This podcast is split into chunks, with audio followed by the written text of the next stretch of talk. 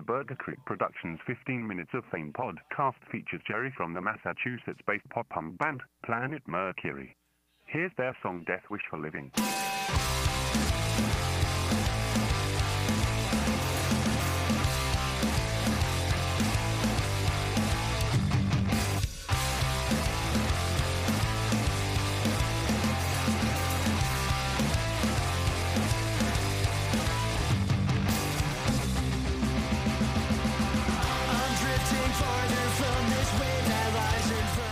This is the Burger Krieg Productions 15 Minutes of Fame podcast.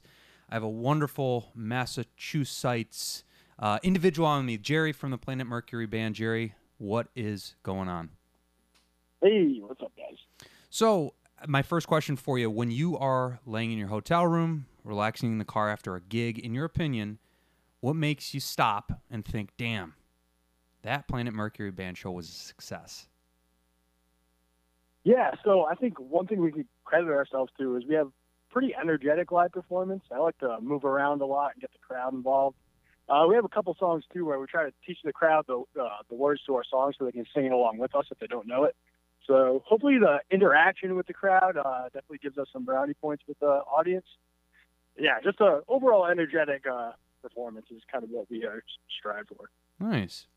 So, with the way in which music is consumed by people, pre COVID at, at least, what was one of the biggest challenges that you found to get kids to come out to shows instead of just streaming the music? With the way things were before, definitely before COVID, um, the, the way we got like the shows to really pop off and stuff was uh, we got all our college friends to go to our shows mostly because Pat and our then drummer Mike, um, they used to go to a school right by all the venues. Um, so we would have all those guys uh, come to our shows, and then with with the audience there, that's how we would get people to stream our stuff too. We would let them know about our Spotify and things like that. Nice. So you kind of that built-in audience that was like already there, right? Yeah, yep. And then then word of mouth really helped too because once we got our friends involved, they told their friends and family as well, which really helped out a lot. So yeah, it kind of it kind of just like went through the grapevine, and we, we gained our audience that way. Nice. So what do you think, in your opinion, what is one of the hardest things about being a pop punk band from Massachusetts? Uh, that's a good question. Um, I would say one of the most difficult parts, um, pre-COVID as well, because right now the hardest part is there's not much going on at all. But um, I would say like the scene with the venues is kind of difficult with a pop punk band. Um, so what we we found we had to do is we had to find like the house show circuit is where we got most of our success. We have like a house show that we have at our place um, that we we have all the kids come to. The thing with house shows is you don't really have many rules. You can kind of set as many rules as you want and have as like little rules as you want. So the venues don't really pop off as much as the house shows and like the basement shows, mm-hmm. um, and they're, they're kind of like more difficult to get. So I would say that's probably the most difficult part. Uh, and you find that a lot with the pop punk genre as well. So right. I know uh, even with nine votes short, even though we're not uh, pop punk, we tend to get we.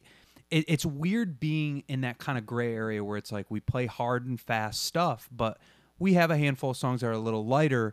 So we often, again, pre-COVID, it's like, especially locally, we would ask to support the bands that are coming through, pop punk, hard like street street punk, all over the map because we didn't necessarily we weren't in one genre, right? Yeah, I I get that 100%. Like finding a bill that you completely fit on is kind of kind of difficult because like you said there's so many branches of punk music now. We played shows with like hardcore artists and trash punk artists and then we're kind of like the more melodic pop punk kind of thing, so we're kind of on and out a little bit. Mm. It still makes for a really interesting bill, but I 100% get what you're what you're saying because we we go through the same stuff, you know. Right. So so Jerry, I I, am I'm, I'm going to ask a personal question. All right.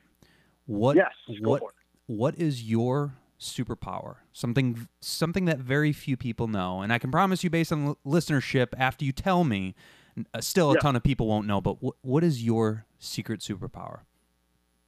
My secret superpower is actually uh, I can. This is a good question. This is something I feel like I should think about all the time, but I actually don't think about. um, Uh, I would say my superpower is to be able to breathe underwater, but it cancels itself out because what most people don't know about me is I don't know how to swim. So I can breathe underwater, but it's completely useless because I don't know how to swim. So. That's awesome. Oh man.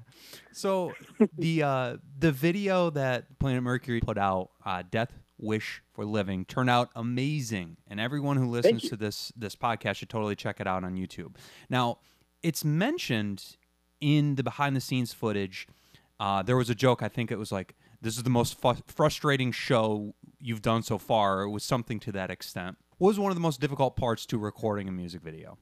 Yeah, so one thing I, I would say dedication and commitment is definitely the most important part, and it's difficult to find that. Luckily, the four of us, like when we commit to something, we absolutely commit to it. So, for example, that Death Wish for Living video, we had our friend Janelle who goes to school in Maine. Um, she does all her videography up there. Uh, that's where she was able to rent out the space and you know rent out the camera from her school. But that meant that we needed to commit to driving from Massachusetts up to Maine for the weekend to film the video. So that's definitely the, the, the most difficult part. I, I would say filming the video is actually really fun. We had a good time doing it. Um, but yeah, that commitment and dedication to actually get it done and, you know, we're going to hunker down and we're going to go up there, and get it done, and then come back.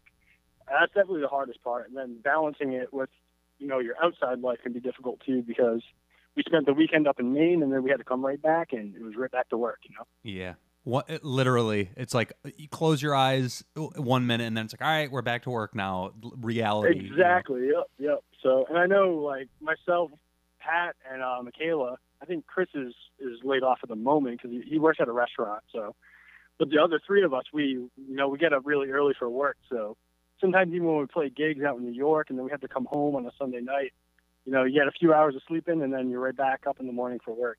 You know. hmm So I am going to ask you. Um, I'm going to ask you about honest. I know I'd mentioned that when Sure. we were we were texting and stuff, but before that, Yes. and and with the exception of plugging that song, I'm curious, and, and you kind of prefaced it briefly. How how has Yep. the band been spending their time during quarantine while there's no shows being played? How how what have you guys been up to? when quarantine kind of hit, it, it hit us at a time where we were already just planning on cutting down our shows a little bit and uh, writing up our album and then recording it. So, ironically, we weren't planning on doing many shows anyway. But um, so what we've been able to do is we finished up writing all the songs. We uh, we actually just booked studio time uh, a couple months ago, and then we finished up the album last month. So we have all the new songs for the album recorded. Um, so they're all prepped for release at the moment, which is good. Nice. Um, it, it's kind of hitting us now. It's like, oh man, now that all the, all the recordings are done, the songs are done, it's hitting us now. Like, oh man, what do we do to stay active? So that's definitely the next obstacle for us. Um, it stinks. I mean, I'm sure it's happening where you are as well, but a lot of local venues are shutting down. Uh, no, no, there's no funds for them. You know, all the finances hmm going right in the toilet. So it's it's really tough. Um, but yeah, that's definitely gonna be the next thing we figure out because we're we're planning on doing virtual shows and things like that. But right now, I guess our focus is basically on uh, you know getting our streaming uh, streaming numbers up and you know prepping those songs for release as best as we can. Mm-hmm. So, do you have any words of advice to either young musicians or young artists that are thinking about starting a band? They're in a band. Maybe they established one. You know, they started a band with their buddies in January, and then it's like all this happened. What's what's one word of advice that you would pass along to uh, to any bands that are still kind of in their infancy, especially this year? Sure. Um, so my advice to bands in general is something I learned really early on is making the music is almost like only 25% of the battle in today's like music uh, industry because a lot of it is teaching yourself how to market your band, treat it like a business, you know, be active on social media and how to run that effectively. That's that's almost like 90% of the battle right there. But you do need the music and the songs to to market. So that's definitely very important. But it's almost like you can't go into it thinking that if you know we have the songs, we have the music, we're going to make it. It's it's all self sufficiency these days. So you really have to know how to market your songs, how to treat your band like a business, and you know stay active on social media. That's really huge. Um, in regards to COVID, it's almost the same thing. Now there's not much else you can do. There's you can't really go out and play shows and things like that. So I, I would say with all this downtime is just learn how to market yourself on social media and really hone in on your strengths there, and then success will follow um, in that regard because it's it's all online these days. It's all networking. So your so so the band song honest that's your latest release right it was uh, Yes. officially uh, pushed to streaming platforms on the 28th of august last Yes. month now i wanted to ask you about um about a specific line in that song because it's a it's a killer single i, I was i was Thank you. curious what what what do you mean by they only care about you when you're dying I guess the inspiration for the song and that line in particular, um, a big thing right now on social media, and you see it everywhere, is, is kind of like this whole cancel culture, call out culture kind of world we live in, where, you know, someone might not be on your mind at all, but as soon as they do something that, you know, you don't like, you don't approve of, and there's all this drama surrounding this person, that's when you really care about them. That's when, you know, people start talking about a certain person is when, you know, they're literally being prepped for their, their career to die. You know what I mean? right Um, there's also like there's also some personal inspiration in there because a lot of times when you go out to these venue shows, um, not many people go out to them. Uh, it's, it's tough to get you know the venue shows to really pop off. But something that we noticed is the best shows that happen are ironically when it's a band's last show. That's where everyone turns up and they have like a great great time. But it's it's unfortunate because it's always the band's last show, like their their farewell show. So that was also some inspiration, but it was mostly written with the whole cancel culture, celebrity culture in mind, where you know the only time someone really talks about someone is when they they you know they've messed up and you know they're about to be canceled, which is just a crazy culture we live in. But Yeah, and and and it's scary too because I feel like with a lot, you know, just in general of you know how things have changed so much. Um, Yeah. Obviously, the the question that people always ask is like, when are we going to get back to normal? And it's like I personally, I don't know if we're ever going to be back to to normal ever. yeah, it's it's it's really scary. Um, something I talk with the band about all the time. Like if this if this happens for you know another you know few years, it's tough for us because the industry is getting younger and younger.